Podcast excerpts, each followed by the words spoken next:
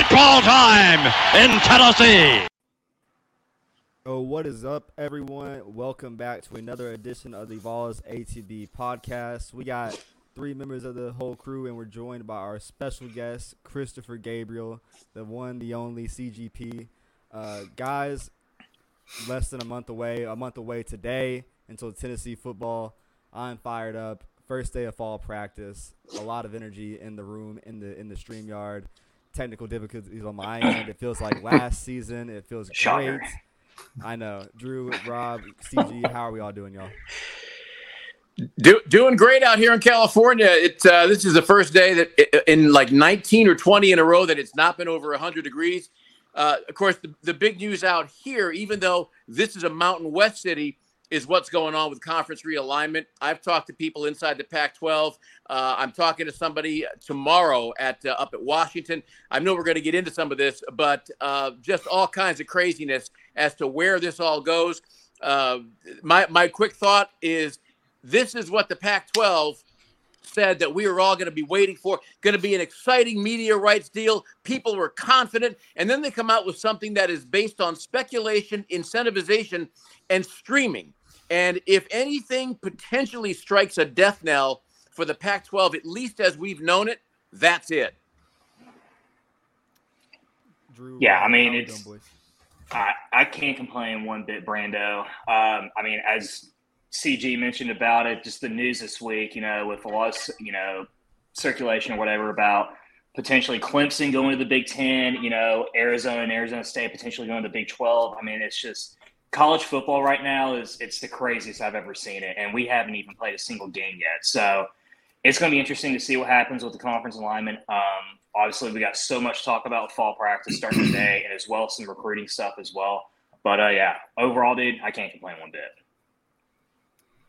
Robert.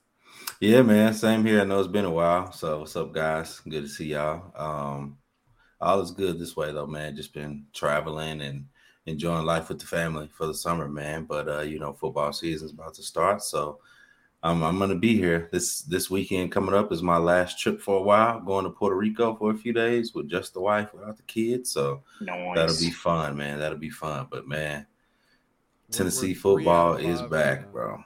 And I, I am like ecstatic, bro. I can't wait, Mhm. man. I'm ready for the season to start. I'll be there at game one in Nashville, man. So, hey, let's do it, man. Let's see what the defense looks like.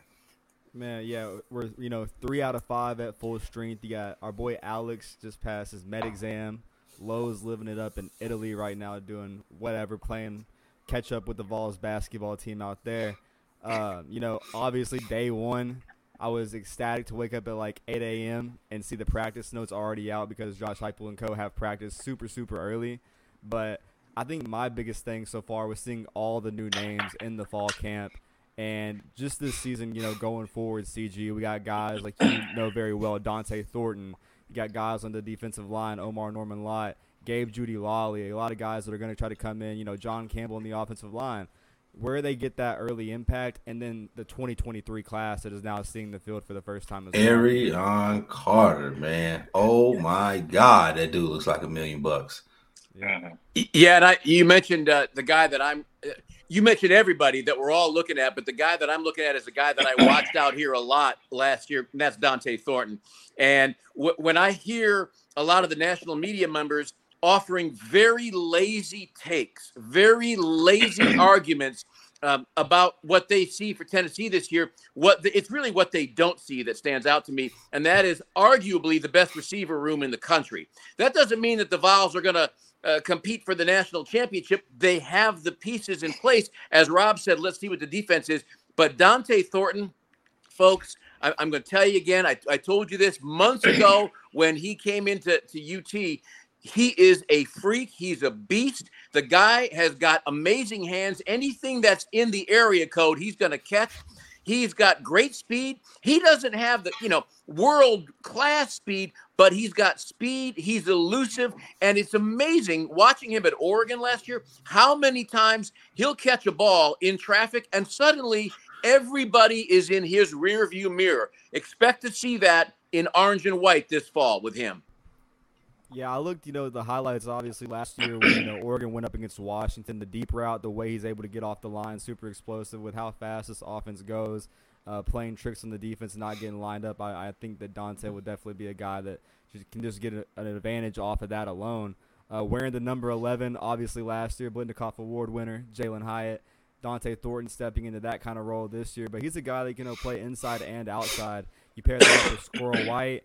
Um, Tennessee looking to do a lot four wide this year than they did last year with this where the tight end room depth is, but being able to have you know Bru McCoy, Ramel Keyton, and then Squirrel and Dont'e maybe all on the field at the same exact time.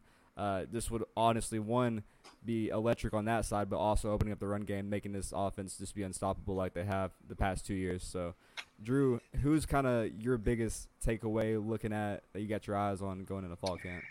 I mean, I think there's like two particular players I would have to mention, and Rob kind of mentioned already one of them already, but Arion Carter and uh, Jeremiah Telander, just from like just you know the improvements they made from spring practice and going over now. I mean, everybody said from you know their biggest takeaways how, as Rob mentioned it, that they looked like a million dollars. Like they looked the part, they played well, and I think just hearing like you know finally having like incoming freshmen coming in and being able to make that impact as early as you know the first day of fall practice is huge.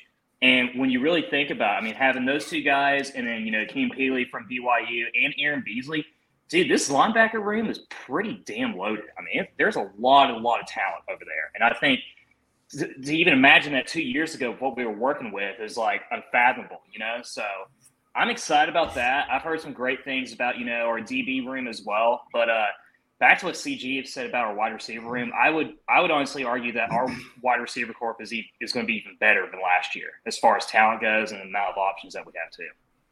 And I mean, there's always those guys that slip under the radar. And I don't know if y'all saw the pictures coming out the last two days, but uh, freshman running back Khalifa Keith out of Pike, you know, Road, Alabama.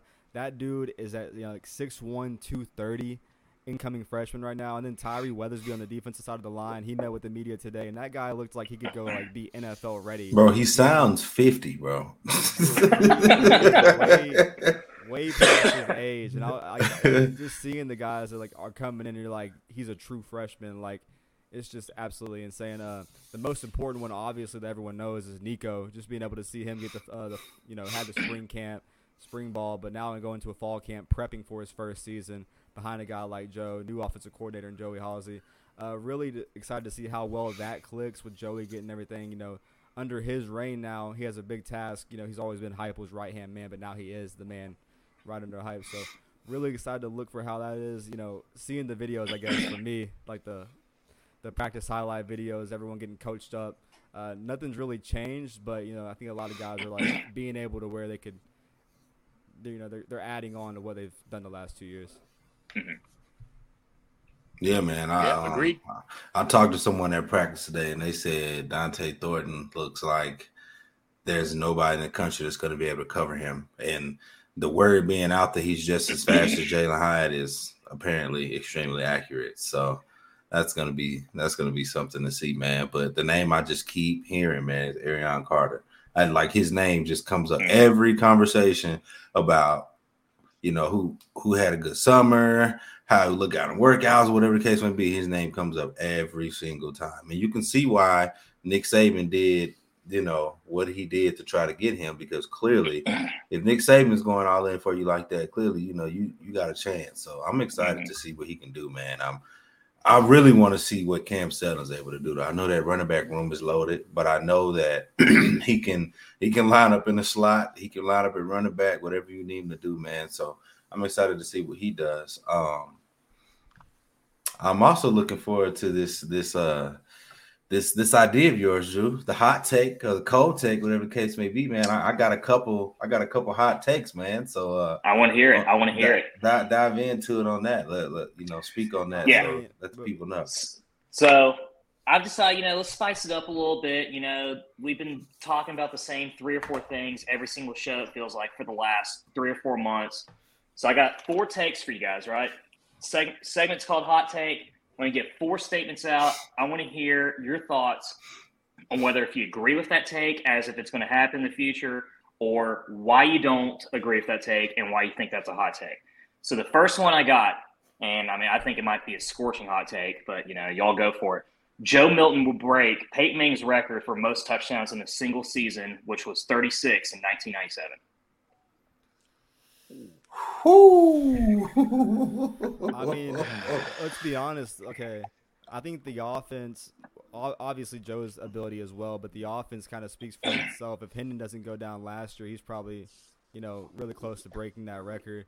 Uh, does Joe take that next leap? I think he does. I think it's a way better situation he's coming in now than he did year one under Josh Heupel, just getting there in fall ball. He's had, you know, two years learned under Hooker.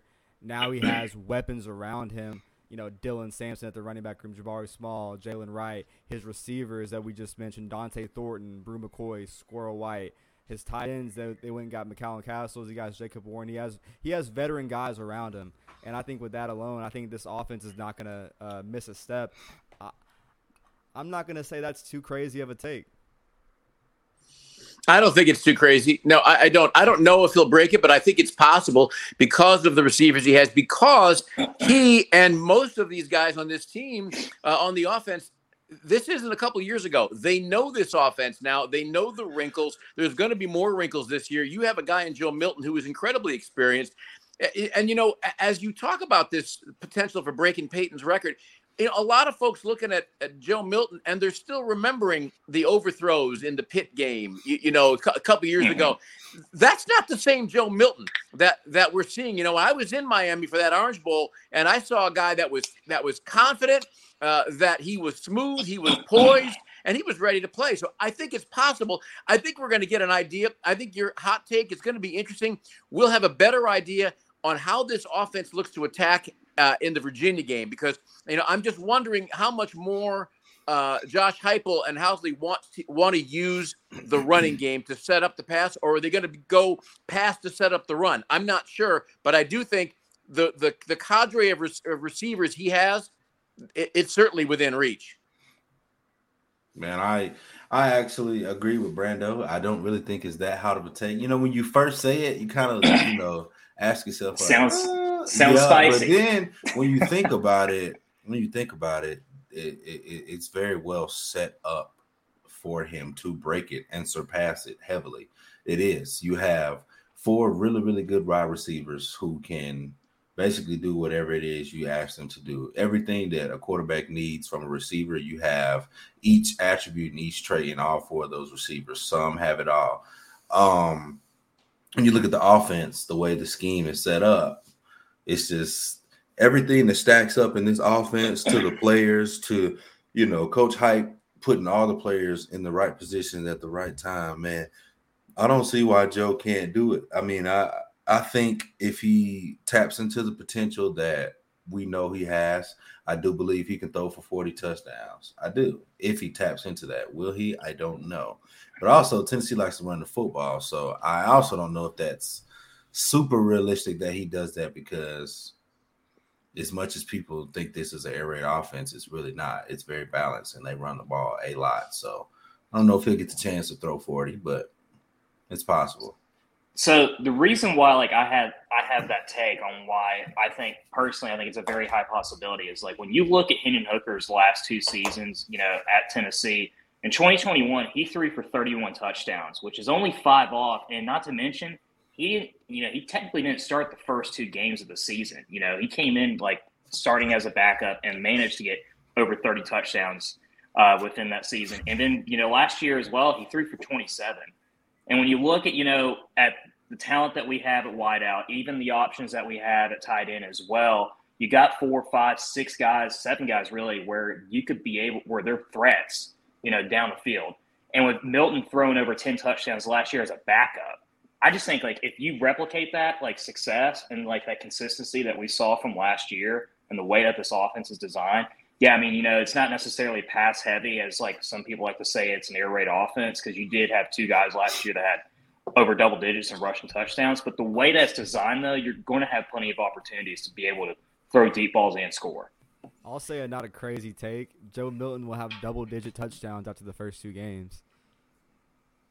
Uh, Austin Peay. I think. Uh, that is a very uh, that, hot take. That is scorching right there. I, am not too sure about that.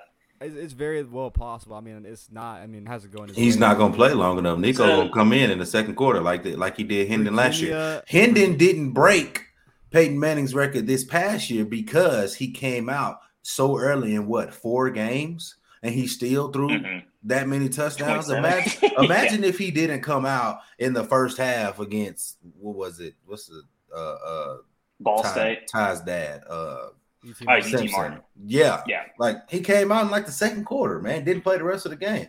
Imagine if he stays in, bro. Hooker would have surpassed it. So that's why I think it's possible. But also at the same time, when they're playing those nobodies, they do run it a lot too. So yeah, I don't know, man. But that's that's a I think I think double digit within two games is pretty ridiculous. I mean, like I would say it's Yeah. ridiculous, but like you, you're expecting then.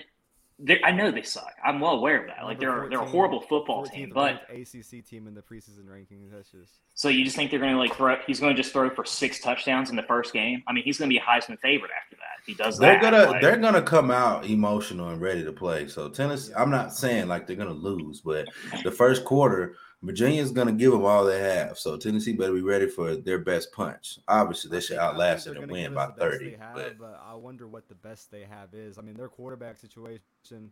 Brennan Armstrong leaving, the guy who they thought was going to be their starting quarterback through spring ball, he left. They're with on a guy from FCS from Monmouth. I just think it's just going to be that, that team has a lot of question marks. And Tony Elliott has his handfuls right now. I mean, thank God. should have took the Tennessee job. Goofy. Oops, didn't mean to say that out loud. CG, what do you think this this take?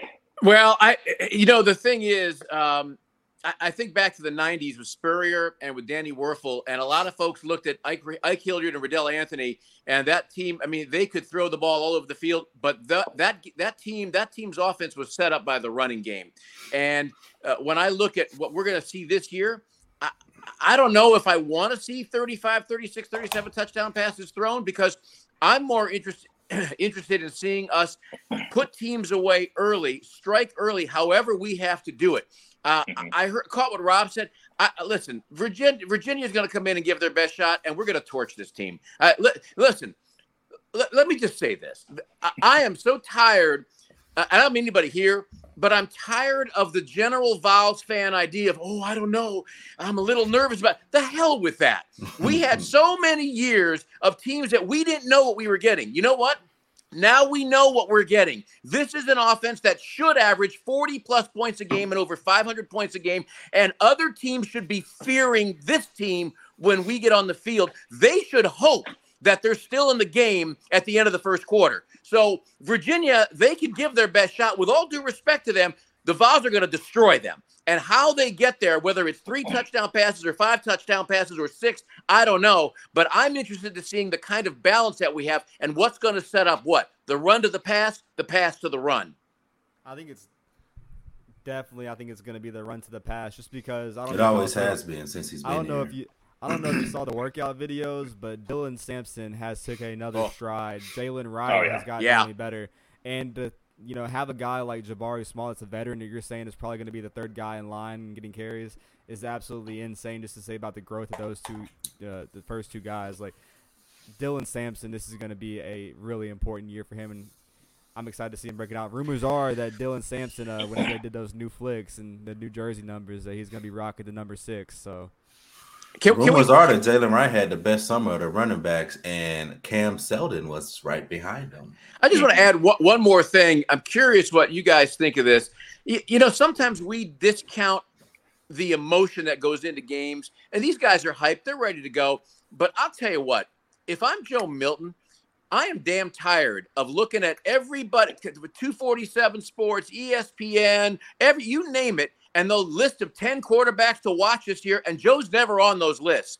And you know that he is noticing that. And if he didn't notice, his friends and his teammates are telling him that. He's a quiet, poised guy, but I, I am expecting massive things from him right off the bat against Virginia. Hot Man, take: so. Joe Milton has a 50-yard sprint for a touchdown in the third quarter. Nope, second quarter. Second quarter. Because he probably ain't gonna be playing. the third He probably ain't gonna play third quarter. Not only like have we seen the videos of like his passing over over the summer and stuff, but like they said he's even leaned down his body, lost you know a couple pounds. just He looks good. Quicker. Hendon Hooker he does look said good. that Joe Milton was Yeah. actually really, really fast, and a lot of people don't know that. Yeah. I mean, we I mean- saw, you know, year one against Pitt where he went off for that Yeah. 67 He got he got hawked down though, bro. I'm sorry, he got hawked, and he should have scored. He got hawked. All right. Now, I mean, we've seen though, like he is like, I mean, he he can run. I mean, we like we saw that in Pitt last year. I mean, in 2021. I mean, my only thing is like, is he got the agility uh, and elusiveness, kind of like what Hendon Hooker had, because Hendon Hooker had that, and that was what was a huge difference with him last year is being able to get out of that pocket and create a play. Yeah, his Um, pocket awareness is a little questionable at It's a little, yeah, it's a little suspect for sure. Yeah, and and that was something at the Orange Bowl that that that I had a question about, and that was Absolutely. he, he seemed I don't know what was going on, but it, it you know he seemed like he was intent on showing everybody I'm not going to rush out of the pocket. I'm going to stay here. I'm going to go through my progressions. And there are times to all of your points about this where you want him to make that snap decision like it's time to go. And and when he does that, he can go. But when he waits that split second, it's too late. Too late. So here, here's my thing. Here, I've always wondered this. I've never asked anyone. I need to ask someone. But have y'all noticed that our quarterbacks do not throw the ball away? Did y'all ever notice that? Like, yeah. uh, and, and this is no disrespect to Hendon Hooker at all, but in that Georgia game, Hooker hurt them a lot because he would not get rid of the ball. He just sat there and he held on to it rather than throwing it away. And that hurt them big time. And they had long third and fourth downs. And that's what hurt them when they were trying to get back into the game in the third That's and fourth good point. quarter. So Good point. I've never seen any quarterback under Heupel since he's been at Tennessee throw the ball away. So does he Yeah. tell them to hold on to it? Or I mean, obviously, I don't think he would, but I, I wonder why they don't because they don't. That, You I mean, know, for, it- yeah, go ahead. No, oh, uh, for, for, oh, forgive me. Sorry. The, you know, Rob's point's interesting, and uh, a couple of us in this room are old enough to remember when Heupel was quarterback at Oklahoma. And a little newsflash: he didn't throw the ball away much when he was there. So, to Rob's point, it makes me wonder if Josh is like, "This is the way I want you to play." Uh, Mhm. Because you're right, he he he's very much in Josh Heupel's image, and so was Hendon Hooker, not throwing that ball away. Yeah. I mean, I think that has to be a coaching, like a coaching practice I'll have to from go Heupel and the staff for sure. You know, and I mean, I think it has the pros and cons. You know, being a little too hesitant and throwing the ball away early, even as opposed to trying to create a play, you know, is obviously frustrating. But you also don't also don't want to put yourself in a situation where you lose ten or fifteen yards on a play as well. So. I think with every decision has its pros and cons, and with that one, I don't really find it that big of an issue because this offense finds a way to bail itself out and be able to gain, you know, significant yardage, you know, at least every other possession. So Yeah, and that's that's one of the things. So I I actually a couple years ago when Joe Milton got the starting job, AP actually talked about this. The defense was getting the best of the offense in fall camp, and they were backed up on like a third and eighteen, and then Joe Joe Milton flicks his wrist and throws a eighty yard bomb to Jalin Hyatt down the field. So I almost wonder if Hype was like. I don't give a shit if we're on third and 18. Squirrel down there somewhere, throw that motherfucker. You know what I'm saying? Yeah. Like, exactly. so I mean, I don't know. It it could be a part of the philosophy. You just don't know. I wanted to mention it earlier, but I'm really intrigued to see where this uh, offensive line room does go in the next week or two in fall camp, just because uh, Gerald Mincey was running with the twos today on day one. And I know there's nothing to really look into, but the fact that Gerald Mincey, guy that, you know, played so well last year, like he had to adjust this year because Darnell Wright left. You know, he had to go from the left to the right side. Apparently, he wasn't really too fond on doing that, and Jeremiah Crawford is getting the best of the reps. He was Uh, on the I left mean- side. He wasn't on the right side. So he's not even. It looks like he might not even be the one replacing Darnell, regardless. yeah. Yeah. So Maybe. it's I'm I'm actually glad you mentioned that, Brando, because so just based on like what we saw today at practice, that starting offensive line was John Campbell, Ollie Lane, Cooper Mays at center, Spraggins, and then Jeremiah Crawford as well. Which, you know, I thought was a little bit interesting as well. And obviously there's a lot of moving pieces and it's the first day of practice, so that could definitely change, you know, before Virginia, of course. But I did find it interesting though that um, he had Campbell at starting at that, you know, left tackle position. I wouldn't look too much into it on day one of camp, man, because they're really just Yeah. trying to. They know the media's out there. They let the media stay out there a little bit longer, and you know that these coaches don't really like anything leaked like that, so they probably just was mixing it up. It's day one. My, my wish is that uh, everybody on that offensive line, the ones, the twos, that in, in this camp, nobody gets injured because we always seem to get something like that early on. And whether it's a Mays or whoever, and then they're dealing with that every three weeks the rest of the year. If we can keep them healthy, that is going to go a long way to seeing this team have a great year. That was the luxury for last year's team, yeah, the durability of the offensive line. No it. one got hurt. Or That's even it. when Mincey got hurt, JJ came in. So they were Mhm. interchangeable. Yep. I don't know if you have that luxury this year. If Cooper Mays goes down, you don't have Jerome Carvin anymore. Who you got? Yeah. You know You what got- I'm saying? I mean, Parker yeah. Ball You is not coming in. He's not second string. That's just So not gonna the- happen. So the third guy they had at center playing today, getting some reps, was uh, Addison Nichols, which I thought was a little bit interesting as well. So, I mean, that might be a more of a development later on the season. But like what Rob said, I mean, we just we still got a very, I mean, a good offensive line. But when you got guys like replacing like Jerome Carvin and Darnell Wright, I mean, two massive pieces for us who didn't give up anything at all. You know, I mean, there's very little room for error. And luckily, you know, for us, and I think this is the big difference between the current regime that we have right now running the program compared to the previous coaching staffs is that our, you know, our strength and conditioning program is million times better than it was under Pruitt or Butch because you consistently heard about these guys getting injured during practice or in off-season workouts, and that's not it's not really a thing anymore, which I Yeah, think speaks Smith volumes about I- that. You know what? I, I, I'm going to go further back than that, and it goes all the way back to the final five, six years of Fulmer. Uh, and a, a lot of folks don't want to say that. I'll say it because you're absolutely right. Strength and conditioning on this team. How many times did we watch a game down in the swamp where it's always a key guy on the first series of the damn game, and he's going out, Yeah. and and and it, that has not really been a huge thing. We've had little injuries, but no more than anybody else. Tennessee has been a mash unit for, for too many years. De- definitely, Josh Heupel, he has got that with who he has in, in place and and the training regimen and the and the nutrition regimen. He has got this thing figured out with his staff. Kurt is Yeah, I the mean- definition of show me. No one knows who he is. No one knows what he looks like. No one knows any other thing about him except his name is Kurt, and the players look damn good. Mhm. And that's how you want. it. Josh Heupel That's it. did not think twice about who was going to be his strength and conditioning coach when he got here. Uh, a lot of fans on the Vol Twitter wanted him to keep the guy that was here, but you know, and just keep him on the new staff. But you know, Heupel and Kurt Schmidt obviously have a crazy relationship going from UCF to here, and he's been able to Mhm. get guys ready when it comes to fitness, hit training, uh, all the new day and age, new day and age stuff. So. It is what it is. Drew, do you have any more crazy hot takes for us?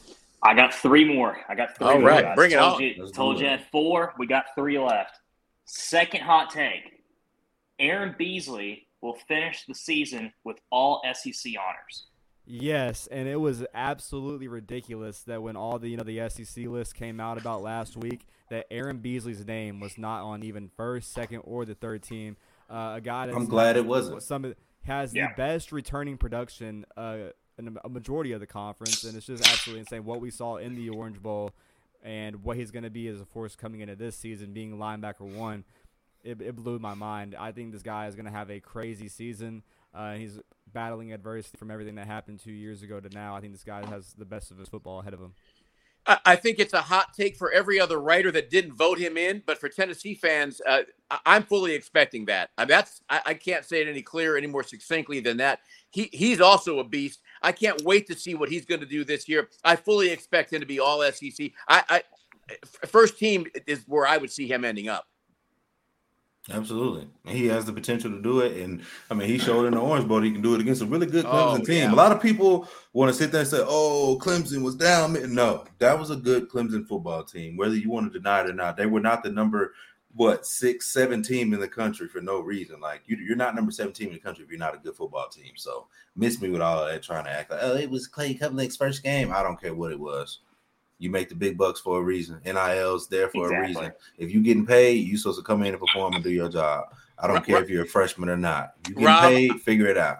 Rob, I had a Clemson I had a row of uh. I had a row of uh, Clemson fans behind me uh, at the game last year. I was at I was at the goal line on the side of the field that the Clemson band was on, and this one woman she taps me on the shoulder. She goes, who is that guy? Uh, his, his, name is Aaron Beasley. you know what? I would I would have turned around and said, "Yo, mama for the night." That's what I would have said. Yo, yeah. father for the night. All right, Daddy Beasley is what you call him. The seats that me and Alex had for that game, right behind the Tennessee sideline. Uh, seeing Aaron Beasley like hit that hole, man, it was just it was beauty. I think whoa, I looked whoa, at Alex. What? What? You were there?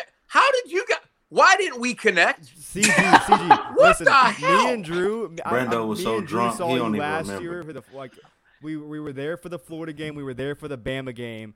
Me and Alex were in South Beach, Miami, and Coral Gables on the University of Miami's campus for like three days. Made it all the way up to Fort Lauderdale.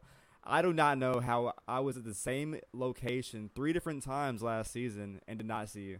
Now, see now, now that explains when I was there. I remember seeing this dude uh, that looked like you, and I heard him say, "There's CG, take off." Uh, and so, CG, when, when, me and Alex finally thought of the idea of like, oh my goodness, we should link with CG, I'm, I think you're glad that you did not see me and Alex. That's okay. We, we all left happy that night in one way or another.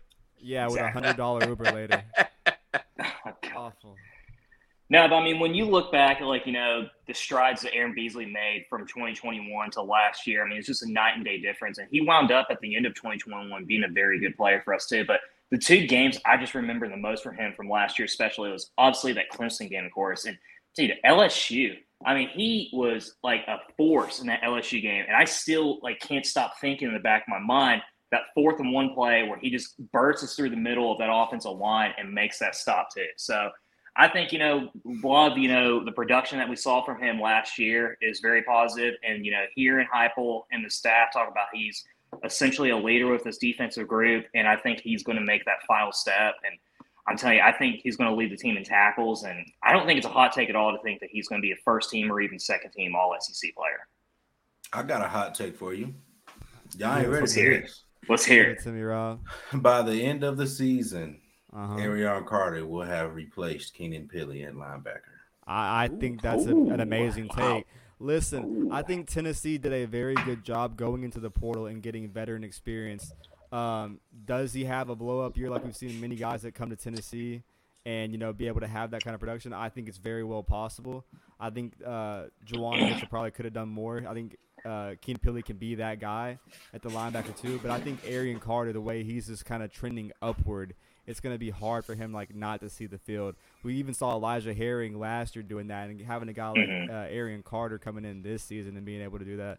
Uh, I think Keenan Pili is a great player. I think he's a great veteran for the linebacker room. But I think that like it was I think 160 tackles over four years. Like that's about you know 40, 50 average. How does that transition from BYU to the SEC? We'll have to see. The speed is different for one in the SEC, and then two, I think we have another Darrin Kirkland situation on our hands, Colton Jumper, where the true freshman might be young, he might be fresh, but he's a little more athletic, he's a little bit faster, and he understands the game, and he's really, really smart. Hmm, who do you think about that? Darrin Kirkland I mean, Jr., super smart, freshman, more athletic, and you couldn't keep him off the field. I think we have the same situation on our hands. That's Brandon, I'm glad you actually mentioned about Juwan Mitchell too, because I think a lot of people forget from that first season under Heupel, Beasley was actually behind Juwan Mitchell, and everyone thought, "Oh, Juwan's going to be the guy because he has that leadership, he has that experience of playing, you know, D1 football, exactly." And honestly, if Arion Carter winds up starting more games at the end of the season, I think we're in a great situation. I would be much more concerned if Keenan Pili, which no disrespect to him, I think he's a good player, but if he winds up starting majority of the games and getting most of the reps over Arion Carter, I think that'd be a little bit concerning as far as his development goes. But I agree completely, with Rob. I, I, I in fact, I would, I would even argue that Arion Carter wound up being a freshman All SEC as well. I think There's he has kid, that potential a Definitely. kid at my work, I work at a retail store, and there's a kid at my work that plays high school at my alma mater. He said that, you know, last year they scrimmaged Smyrna, and Arion Carter hit him so hard that he didn't want to play football for a week. I think. yeah. What's so, crazy is Arion Carter wanted to play running back in college, and he was a three star, and he, he messed around and sent Memphis, out. Man. He, he yeah, he was going to Memphis to play running back. He sent out linebacker film and Alabama, Ohio State, Georgia, Tennessee, immediately called him the next day after watching his film. That's just like, bro, that's crazy. And Mhm. what number does he have? Do you guys know his number? I love it. It's number seven. Number seven. Who's number seven? Way See? back when. I know CG knows. 2000. So I said four, Jerod Mayo. Jerod Mayo. I can't think of the years off the top of my head, but yeah. I think Yeah, Mayo was man. 04, 07. He was Yeah. a dog. He was Yeah, good. man. Yeah. Uh, And, hey, and, and let, let me let me tell you something. Let's let's get something straight right here, right now. And this is how I am telling you guys, and I know for a fact that Arion Carter is the truth. You name me one player in the last 10 years that has came to the University of Tennessee and got a single digit number as a true freshman. You can't. you can't. you can't. Are you you don't get a single digit number as a true freshman, bro. You don't Are you talking that. about? Are you talking about like for just defensive players in general, or just all players? I'm just saying, like all players, true freshmen normally don't get single digit numbers. So obviously, you know, you got like quarterbacks and whatnot, I, but I, I for mean, the I was gonna most part, like, a linebacker on defense, you're not getting number Right. seven. You're you're not getting that. You're not. I mean, I was I was gonna make I was just gonna say like, well, Guarantano was number two his freshman year, but you know. It's amazing how often his name finds its way into a conversation. You, you, we, we could be talking about doing taxes, like you know what? It reminds me of Jarrett Guarantano. It just Yep. you know, just always comes up. He taxed Tennessee. He gave it his all at the, at the two yard line against Alabama. He I taxed like, us out. was a, a kid was having to get carts at our store, and he was like, "Life's not fair," and I literally said, "Yeah." And Jarrett Guarantano fumbled at the goal line, so Man. You know what's crazy, bro? I mean, I'm I'm all about hypotheticals. I love hypotheticals. I really, really do. And some of them are stupid, but I don't think this one is. I really think Tennessee wins that football game if he hands the ball off. I really do. thousand percent. I really Momentum think Tennessee wins that game. Yes. And they didn't call that pass interference in the end zone on, with Mhm. Jauan Jennings. Like, we got cheated. I mean, Darrell Taylor hit clean hit, just gets up 15 yard flag. Like, But you know what? I'll say this though. I'm glad that at the end that we won the way we did last year against Alabama to beat the streak, than as opposed to would have won it with Jarrett fucking Guarantano as our quarterback. If he was the guy that snapped our streak, I don't. I don't know how I would have felt about that. I would have been like, "Oh yeah, it's great," and then later on, you're like, "Really? Out of all the quarterbacks that we had through the years, it was this he had guy a that chance, snapped." man. He had a chance. I mean, lose. Josh Dobbs had two opportunities to beat Alabama, too. Well, you know, and going to you talk, Yeah. Rob talking about hypotheticals. If Guarantano hands it off, if they if the Vols win that game, the emotion last year in that stadium would have been there, but not nearly as much as it was Yeah. with that Agreed. buildup. Right. Mm-hmm. Yeah. Yeah. Yeah. I agree. I agree. But that's why we play the game of hypotheticals, man. It's That's great. it. It's That's great it. To play the game. It is. You know, it's it's always fun to. We What's ready up, for uh, take number three here? Bring it, bring it on. All right, boys. The Vols will make the college football playoff in 2023. That's a crazy hot take. I'm gonna tell you how I feel right now. A lot Boy. of people might not like this, but I'm gonna the only it. way that happens is if with this year's new rule, right? I think it's like the best two teams, non-East, non-West, the best two teams in the SEC go to the SEC championship. Correct me if I'm wrong. It's not, you know, it could be two from the East, right? Is that, not, It's not- next year. Next year they Oh, do it. 2024. Didn't I don't know. That's crazy hot take. I was gonna say the only I- way is Look, man. Look, I'm gonna tell you like this, and I'm one of the very few people that's gonna say this, bro. I am not picking Tennessee to beat Georgia until they do it. So until Tennessee beats Georgia, I do not see them going to the college football playoffs. And even if they so happen to go 11 and one, they're gonna meet Georgia again, and they're gonna lose again until they prove to me that they can beat Georgia. I'm just gonna have to see it until I believe it. I'm not getting caught up in the hype. I got caught up in the hype last year when the number one rankings got released and Josh Heupel on TV smiling like this, like, yeah, uh-huh. And I'm like, shit, Tennessee feeling good. And they walked in there and got pancaked. So, nope, not happening this year. Nope. Prove it.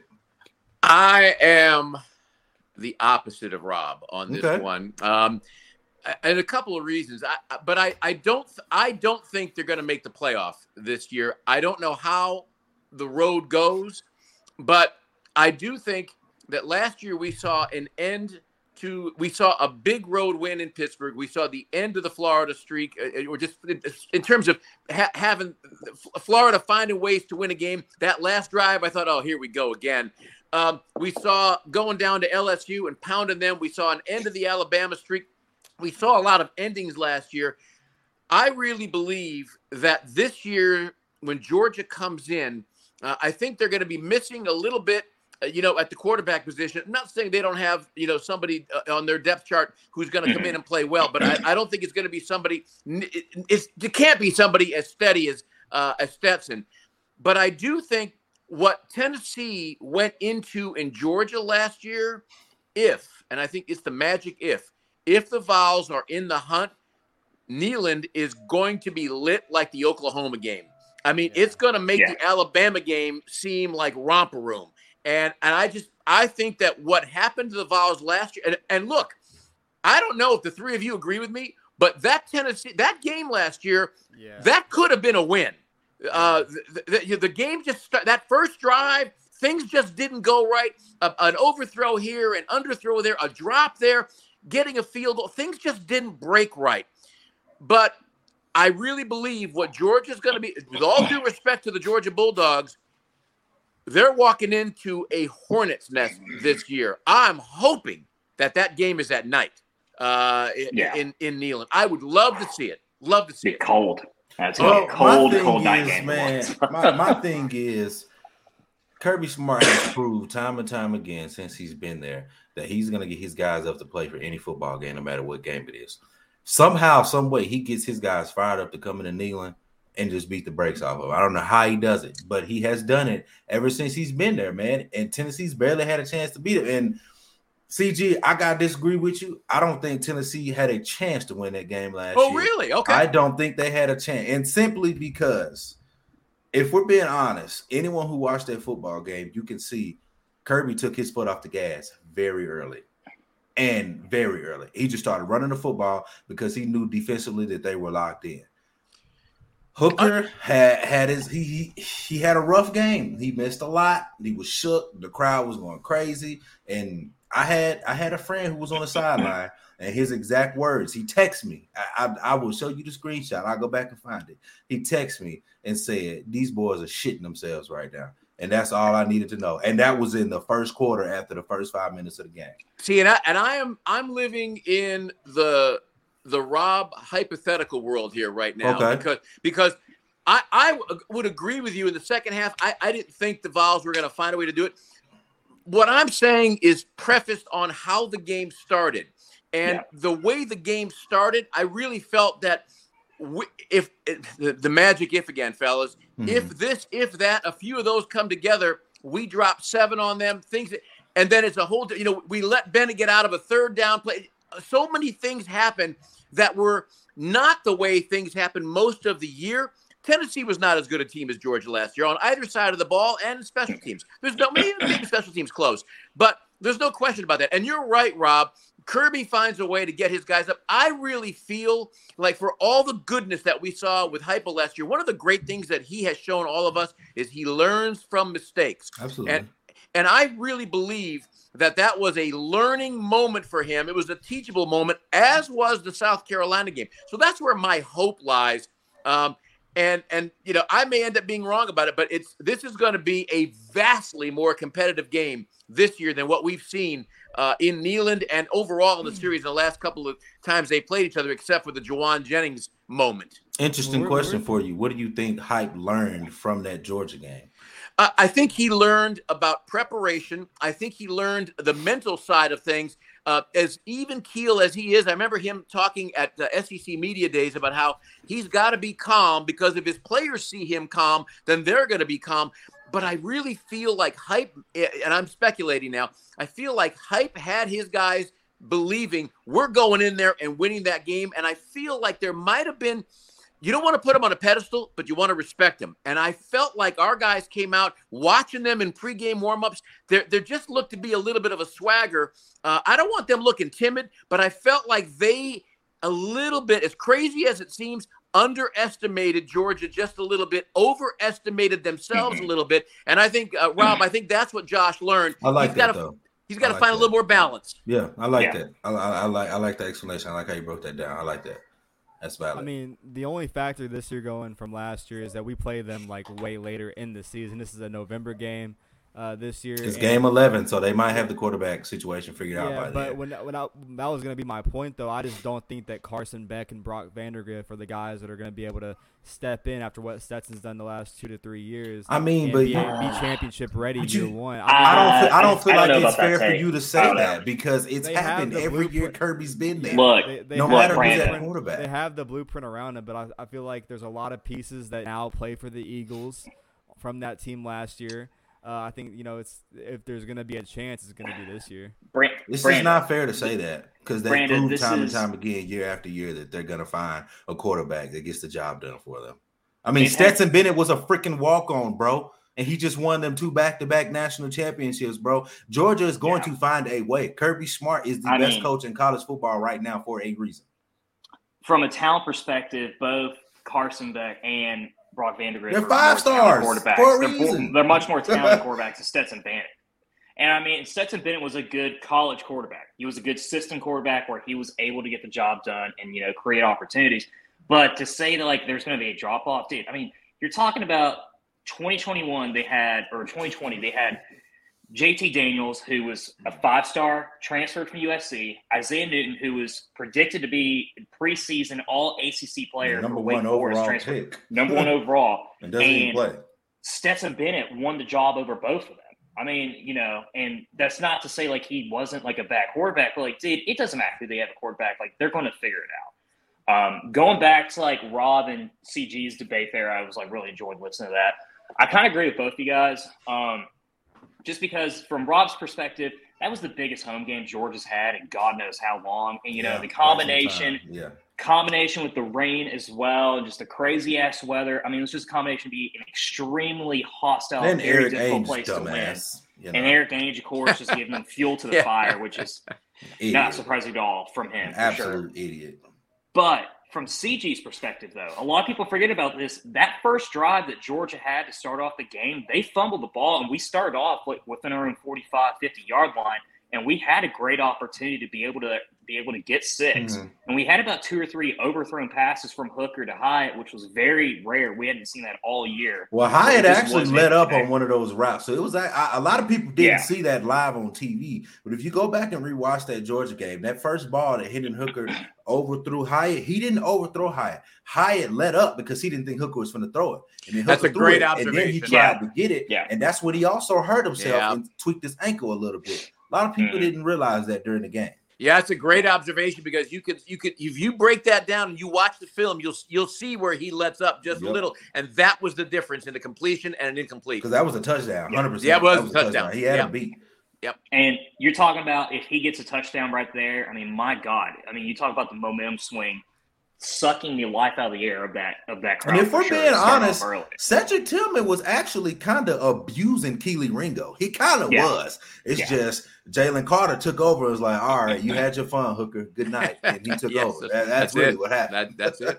Yeah. But going back to the main take that I had, and the reason why I say this, right, and there's a lot of people forget about because you know there's a lot of different rule changes with Texas and Oklahoma joining next year. Just saying that the two top teams will make it in. That's not the case this season. This is the last year where the top East team and the top West team play each other for the SEC title game. Granted, I don't think we're going to beat Georgia this year. I just think Georgia's they're like they're kind of like how Alabama was in the early 2010s, where it's like when they lose six or seven, eight guys, they're just going to reload with talent. I mean, they've consistently have had the top two, top three recruiting classes for the last three or four seasons. So there's not going to be a fall off in talent at all by any means. However, I still have questions about Alabama and their quarterback situation. I'm not sold on Ty Simpson. We saw how Jalen Milroe played against Arkansas in a cup and Texas A&M as well last year, and he is. I mean, there's a huge drop off in talent in my in my opinion, going from Bryce Young to those two. And that game is going to be difficult. I mean, that, that's going to be a really pressurized game, I feel like, for Nick Saban and this team. And I think Alabama's going to know that they have to win that game because they know if they lose that game as well, I mean, their shot of making the playoff is, I mean, it's gone because they're not going to beat Georgia in the SEC title game, in my opinion. So if you win one of those two, if you win against either, you know, Alabama, and ideally Alabama beating them and losing to Georgia would actually give us the best situation of making the playoff because Michigan and Ohio State, they're going to, they play each other. They're going to lose. LSU and Alabama, they play each other. One of those teams are going to lose as well. USC and Oregon as well. They play each other. So, I mean, it's going to off balance and it's going to give Tennessee the opportunity to be able to make, sneak themselves into that playoff as a three or four. Now, granted, that has to mean that they have to take care of business against South Carolina and Missouri, and Missouri won't be an easy game this year for us either. And I know people are talking about Kentucky. I'm not worried about Kentucky. We always beat Kentucky. Uh, let me just let me throw one more game in that I've noticed a lot of folks um, are kind of bypassing, not necessarily intentionally, but bypassing, mm-hmm. And that is the trip to Gainesville, uh, because you know talking about a team that owes another team not just owing, uh, owes them a loss, but owes them a beat down, an absolute savage beating. And it's funny. I, I don't re- I don't give a damn what fans have to say, but it's funny with looking at looking at what Florida fans are like. They're just counting like they're already counting it as a W. You know, we got this game. So, pardon my English. This ain't the Vols of the past. Uh, th- this is not the Tennessee go- team going in there. You know, I've said this forever. I've said it on this program Florida teams forever expect to beat Tennessee. Tennessee hopes to beat Florida. That I'll say the word in Greek. That skata is over. Uh, I'm Greek, by the way. Um, that Heupel is going in there, and he is where where he was off a little in Georgia.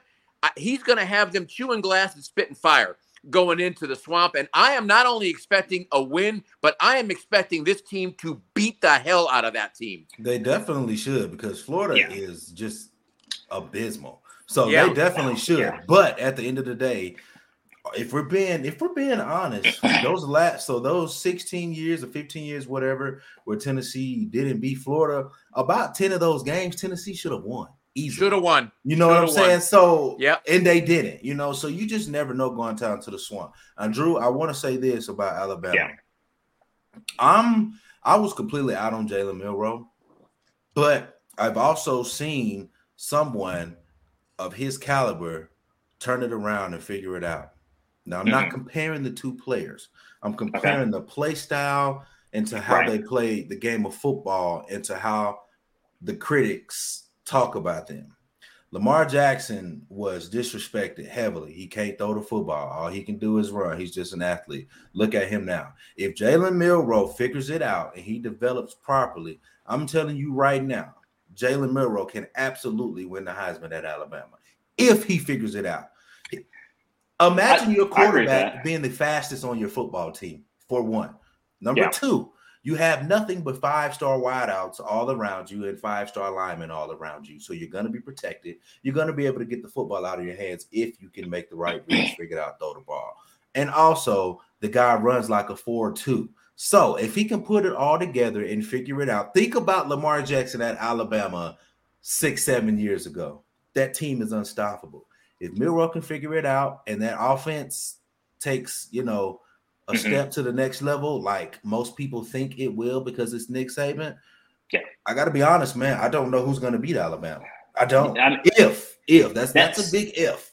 I mean that is uh, that is an interesting uh, comparison, and I don't really I don't think it's that far fetched because I mean you know when you remember watching him going into that Arkansas game, and Grant he struggled a lot, but he had that one breakaway play where he ran for seventy five yards, yeah, where he looked exactly like that. You know, like he, I mean, don't get me wrong, he has like exceptional talent. He has all the talent in the world to be yeah. an all SEC, all American quarterback at Alabama. There's no doubt about that.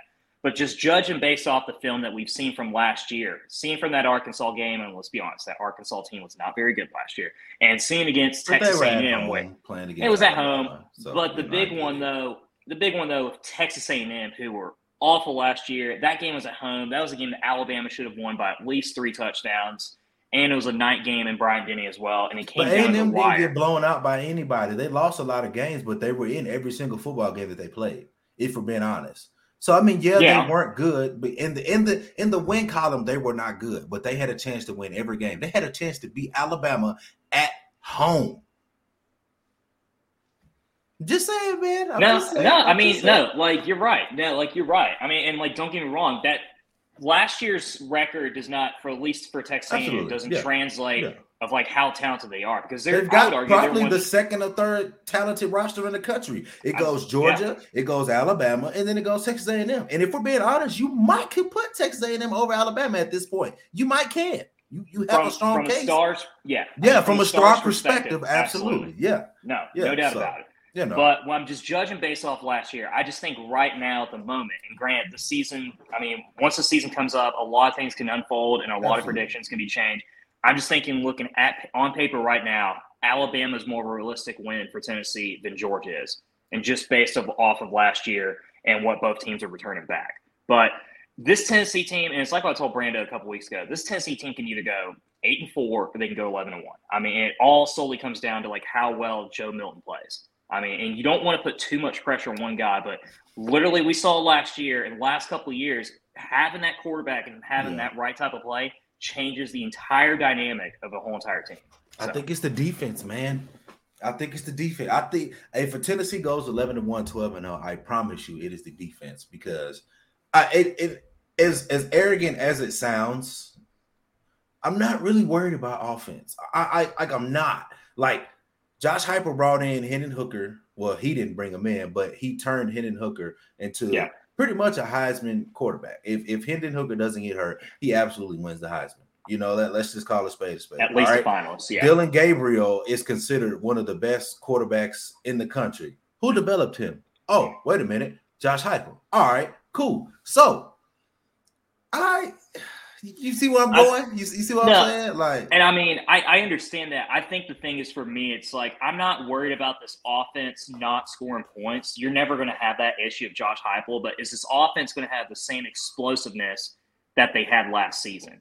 Like, are we going to be able to connect? Is Joe Milton going to be able to consistently connect at the deep balls and make those, you know, ex- you know, explosive plays, like I kind of like how be better. Booker did last year? I, think, so it'll be too. Better. I think Because so I, too. look, Milton, I, Milton gives you the option. Milton gives you the option to be able to throw in the middle of the field whenever you feel like it because you're not going to get to it.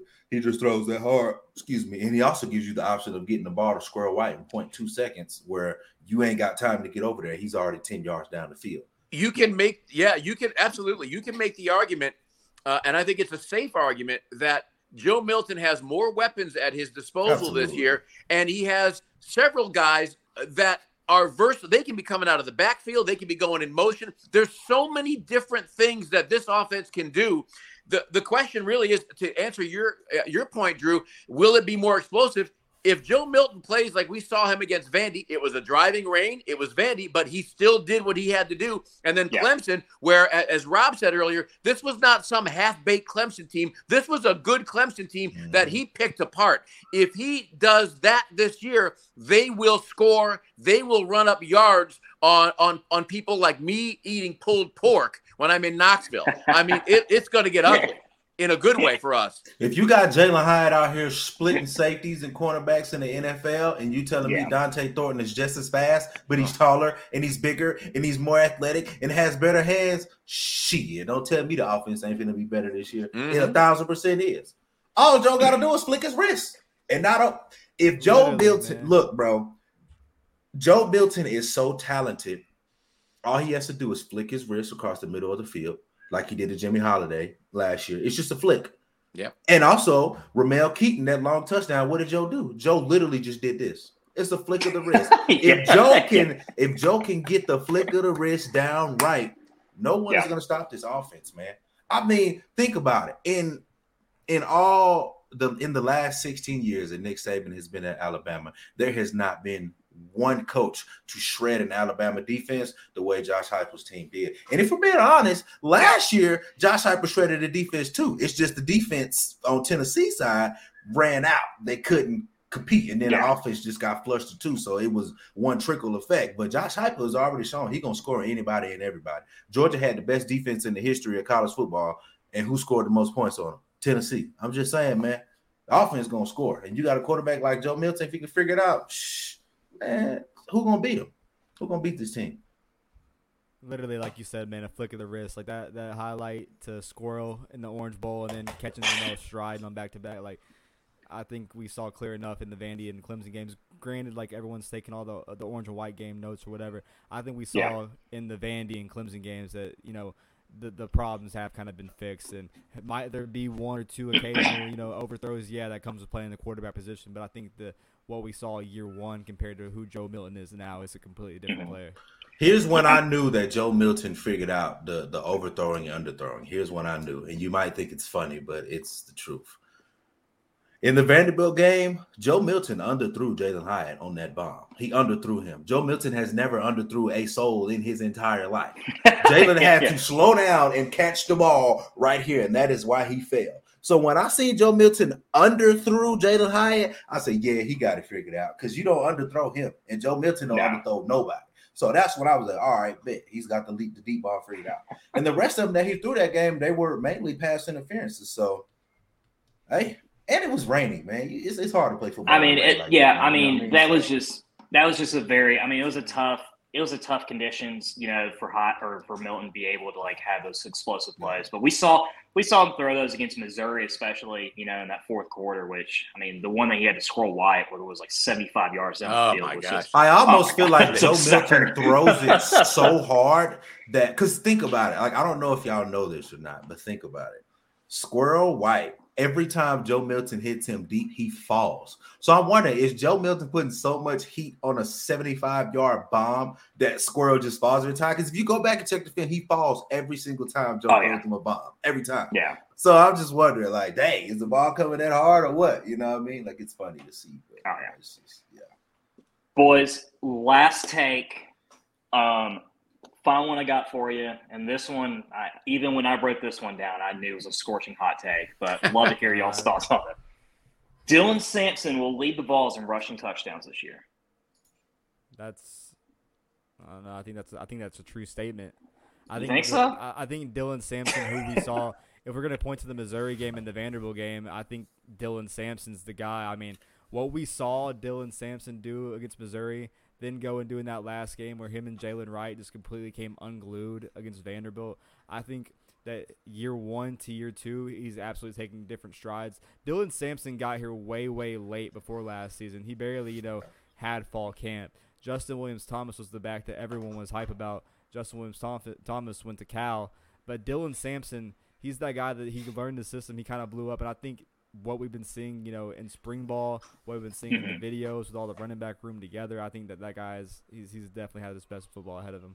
Stop. When when you look at Dylan Sampson, I, I, and I'm going to ask, I'm asking this in earnest. It's not a rhetorical question.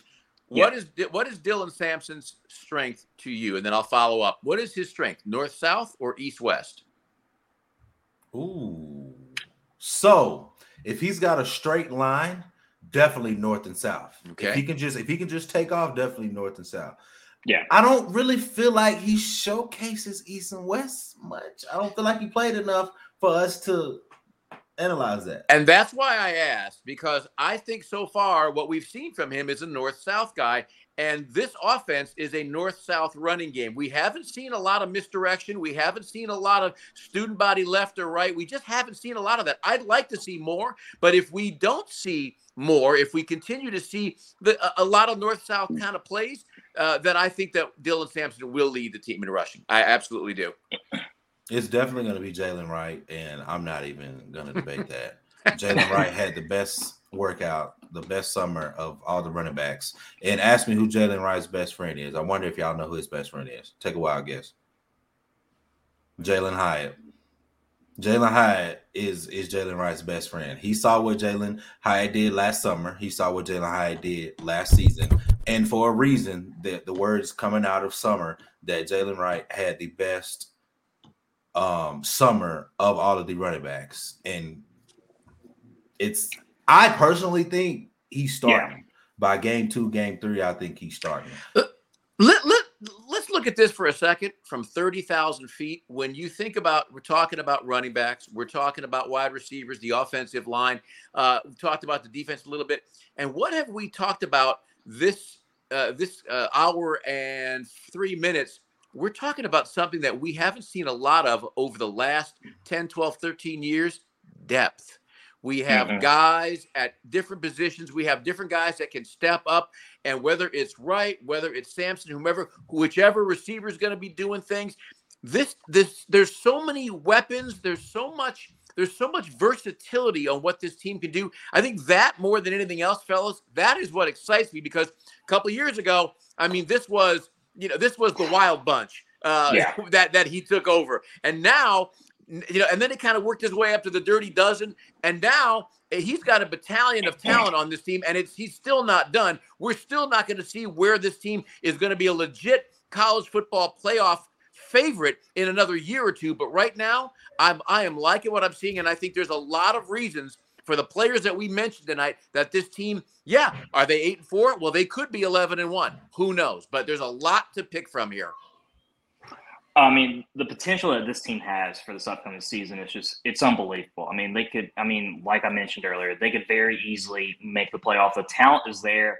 The amount of weapons that we have in depth as well is I mean, it's definitely there. And I think that's the huge difference between, you know, not just last year, but like especially, you know, going into 2015 and 2016, I think a lot of fans thought like, hey, we might be a dark horse of making the playoff. Like we have a good starting 11, but we got, you know, 15, 16, 17 guys from the offense that could be able to make those plays that could, you know, play just as well, playing at the same level as Alabama and Georgia's, uh, you know, of the college football world. So I think it's going to be exciting. My only thing, the reason why I would say Dylan Sampson could potentially lead the team in rushing touchdowns is because um, just like from that Missouri game that Brando mentioned last year, I mean, he had showed a lot of potential. He has the potential to be an outstanding running back for us. Like I, I think all of us can agree on that. But I mean, I'm taking into effect as well that you know Jabari Small, as much as I do like him and how well he's played at Tennessee the last couple of seasons, he is injury prone, which is going to give Dylan Sampson more opportunities as well to get those reps too. But I think all three of those guys in general are going to probably get reps splitted pretty equally equally among the three. Um, but I think regardless, I mean, this is the best running back room that we've had in a number of years for sure, especially talent. And not to mention, I mean, we got Cam Seldon potentially being a four string running back, which is just absurd. I mean, You know, you gotta think about it, man. That definitely the the talent is there that that hasn't been there in quite some time, man. And these guys have the quiet confidence to them because over the last ten years, you haven't heard one Tennessee team say we want to go win the East. You haven't really heard it like that. You've heard yeah. expectations are, you know, we're gonna do nine and four, whatever the case may be. This team is actually talking out loud about winning the East at SEC Media Days, where every other team in the country is gonna hear that. I think that bodes well for them in the future in the long run, and that's why I think that you know now that they expect to do it, I think that there's a chance. Don't know if they will, mm-hmm. but there's a chance. What one thing that I am going to look for this year, and I'm be curious to see what you guys who are closer to this and seeing practice is. I noticed in the Orange Bowl, uh, I'm not. We'll forget about Vandy for a second, but in the Orange Bowl, Orange Bowl, and maybe it's because it was only his second start and, how long. Uh, Joe didn't run the tempo quite as fast as Hendon did. Uh, I'm not sure the reason. I'm sure that's something that uh, Coach Heupel has addressed, but I think that's going to be a key as well to get that tempo where where Coach Heupel wants it, and Joe's going to have to pick it up just a little bit. He certainly can do that, but at least in the Orange Bowl, he didn't run it quite as fast. Ran it effectively, but not quite as fast. I'm Could glad have you been mentioned that, intentional. C- Could have been. Yeah, I'm glad you mentioned that CG too, because that was my biggest notice between you know with Milton being under center and Hooker too. Is like Hooker just played with a sense of urgency after every single Yeah. down, regardless if you got four yards or if it was a 15 or 20 yard play as well. And I think you might see that with Milton a little bit more this year. But I mean, it. I think it also all depends on what the quarterback's most comfortable with. And maybe for Milton, maybe the best thing for him is just to slow it down a little bit because this offense, every play, you're going to have guys open. You're going to have an opportunity to get a first down. So, like, we're not, you don't really need to have that type of offense where, like, you're just running full speed nonstop, you know, 24 7. But, um, I, I'm glad you know. I'm glad you pointed that out though, because I think a lot of people kind of forget that too. He he slows it down just a little bit more than compared to what Hooker does. Um, but yeah, guys, that was the uh, four takes for the hot take segment. Pretty incredible that we uh, managed to stretch that out for over 45 minutes. I love that.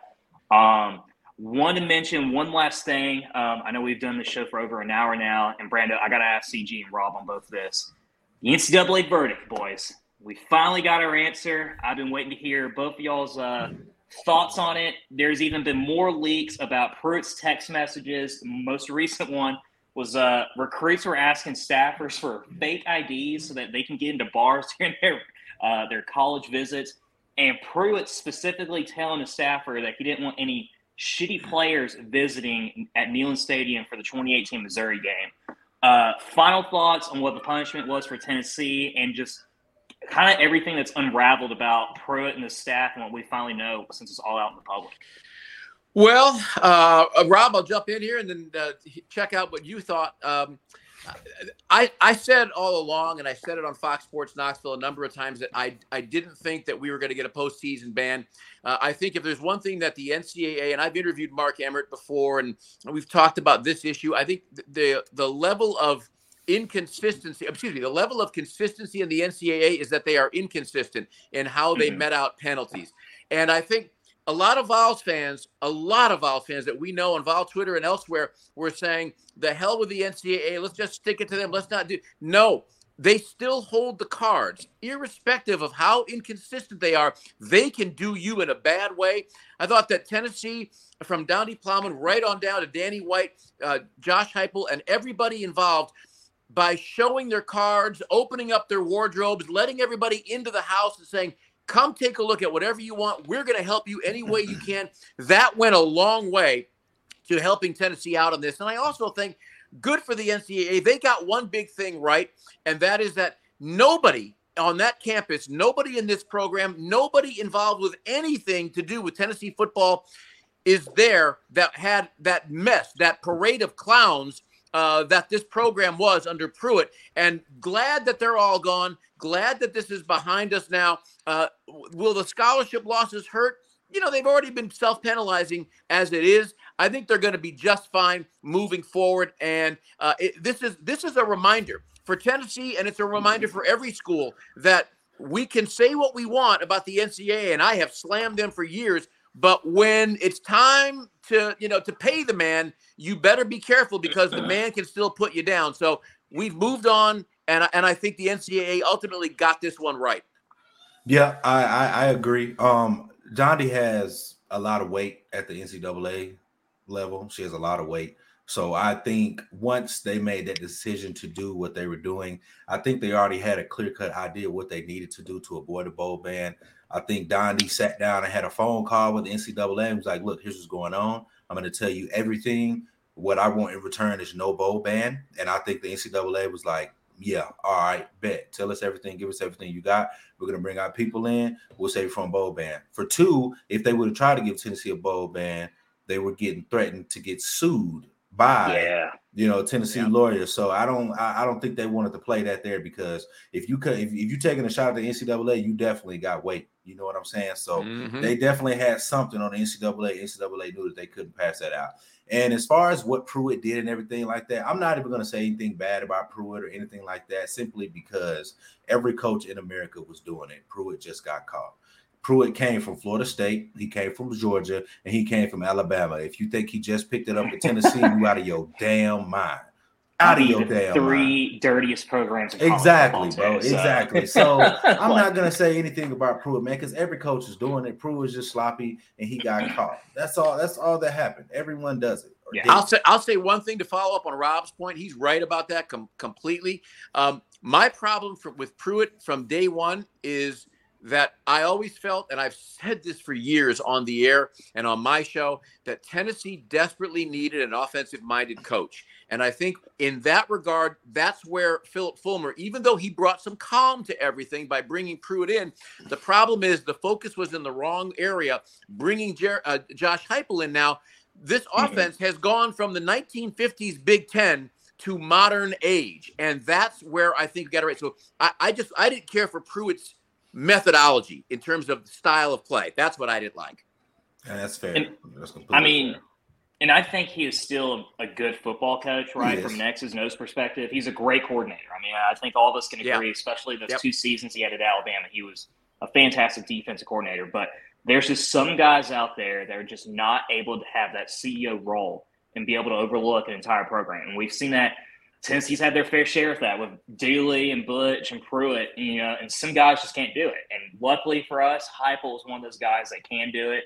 And obviously, he's done an exceptional job in such a short amount of time.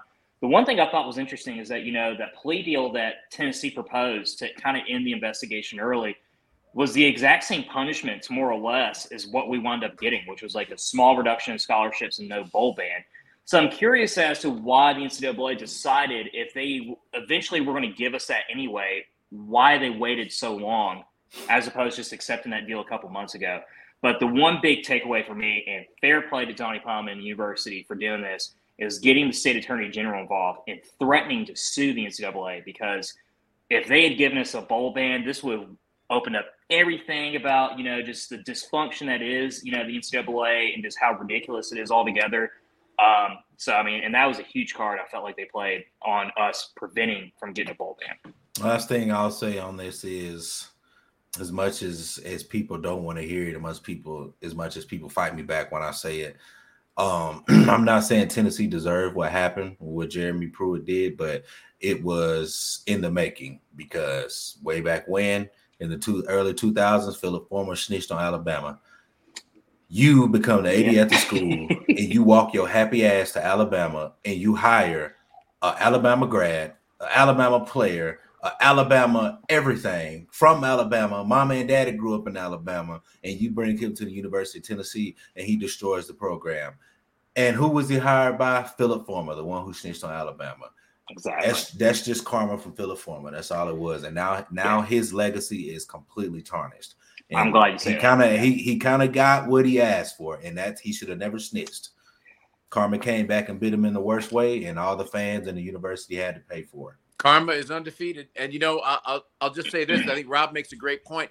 It, it, reminds me what happened with Tennessee. Everything that Rob said is absolutely correct. One additional point reminds me of when we're out driving our cars and we've gone for 10, 15, 20, whatever years, had no issues, and then you have a near fender bender, and it's a reminder of how fast something can happen. Definitely, this whole ordeal is a reminder of if one person goes rogue, it's going to bring down or could bring down a whole program. It's just a reminder: do it, do things the right way, and if yep. it's going to take a little longer, still do things the right way. Yep. And there you have it. There you have it. Yeah. I mean, I'm glad. I'm glad Rob mentioned about that comment about Fulmer's legacy being tarnished on that because I think you know I think a lot of people that like similar age as CG, which is they remember those glory days of the '90s of what Fulmer did and you know how dominant Tennessee was as a program and a force to be reckoned with for over well over a decade. But for people like me, you know, I really only realistically remember his last, last four years from 05 to 08. So like I always kind of had mixed feelings about Fulmer, but this is just failure of a run as an athletic director, you know, sabotage. His former players even said it. Even his yeah. former players that he has said his his legacy's ruined. So and, yeah. you know, and you know what? I, I'll throw one more thing into that since you brought that up, Drew, and Rob knows this talk about Neyland, deafening Neyland. Neyland noise is a little different, and it is. And you know, I, have said I'm a stadium geek, and I've said for years, take four or five stadiums, Neyland, Tiger Stadium, down both Tiger stadiums, Gainesville, Oregon, Washington. Those are four, five, six of the loudest in the country. It's each one is louder depending upon how good your team is, the time of the season it is, and who your opponent is. But here's my point: what we saw against Alabama last year, and even to a certain extent Florida, in the 90s, every game was like that. That state, you could, I get chills thinking my season tickets were in YY9 and you could feel the upper deck shaking. So when fans are talking about, oh, the decibels hit 124, you damn well better believe that it hit. They, they didn't keep it then, but they were hitting 120 and 130 then because I couldn't hear walking out of that stadium way too many nights. So those glory days, the crowds, every it's all coming back. But we've all, Rob, you know, it used yeah. to be that way on a regular basis. All the time, all the time, all the time. One of my short short story. One of my uh, old teammates I grew up with playing basketball. His uh, his dad graduated from University in Alabama, and every single year he bought tickets to the Tennessee Alabama game. So from about I'd say about 2001 to 2006, I went to every single Tennessee Alabama football game, man. So it was pretty dope. Yeah, that is dope. I was there. I was there, man. I was there. I was there. Yeah. I'll, I'll, tell you this. You know, out here covering Fresno State, great folks out here. They still talk about their trip to Knoxville, just talking about what that environment was like, what just, just how amazing it was. And you know what's really cool? To a man and woman, everybody says those folks there were so nice to us. They were so friendly. And I said, well, that's because you didn't have Florida on your shirt. yeah, yeah. That's big facts. It's funny you mentioned that game, mentioned Fresno State CG because that was the first game at Neyland. I was about five years old when that Look at happened in 03. Wow, And man. The only Wow. the one thing I remember from that game is that it was hot as hell that day. I mean, I think they played it was a noon kickoff in Yeah. August, late August. Oh my god, that was the most miserable game I think I've ever attended as far Well, as like get ready for it. go. But September second. Nashville, eleven o'clock in the middle of the Yeah. day. That's it. that's I'm gonna not be looking forward That is- to it, man. I- I just Oh. calculated we, have, we have a little over of 730 hours. we're almost Guys. here, dude. It's been fun, man. I thought you were. I, I thought you were saying that's how long we were on tonight. It's like okay. Oh. wait, Oh, yeah. hey, we've been talking for a stroke. Yeah. We've been yeah. talking for a show, but it's been a good show. It's Yeah, it has. good Big- show. It's great to see all you guys, man. Likewise. excited man, for Tennessee likewise. football. Excited to see my boy Rob.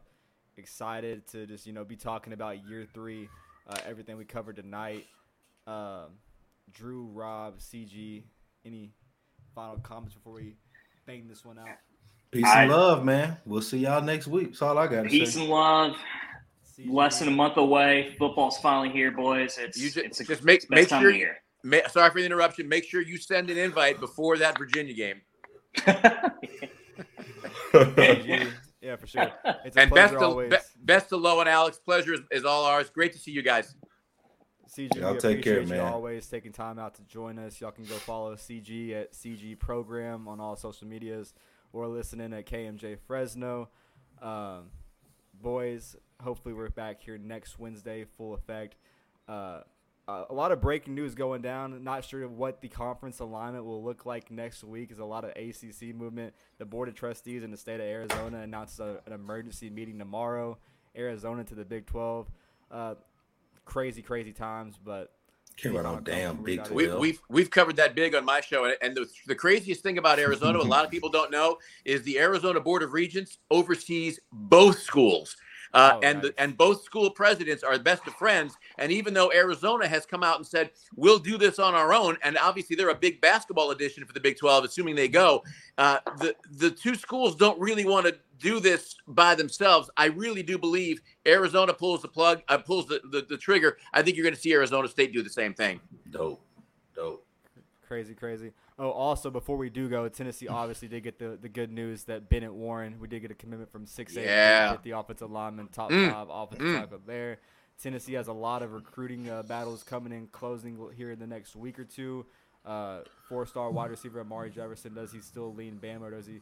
He's going to Bama. Don't even Whatever. just tell the people he's going Uh, to Bama. We all know it. He's going to Chris Alabama. Cole, four-star linebacker, Tennessee battling We know. there. Uh, we can. I think that one's really heavily contested. Does Tennessee get another commitment the next week? We might find out. But boys, pleasure being on here for as long as we were. Uh, see y'all next weekend. Until then, good night. Peace Go and love, right baby. boys. Peace. Good night from California.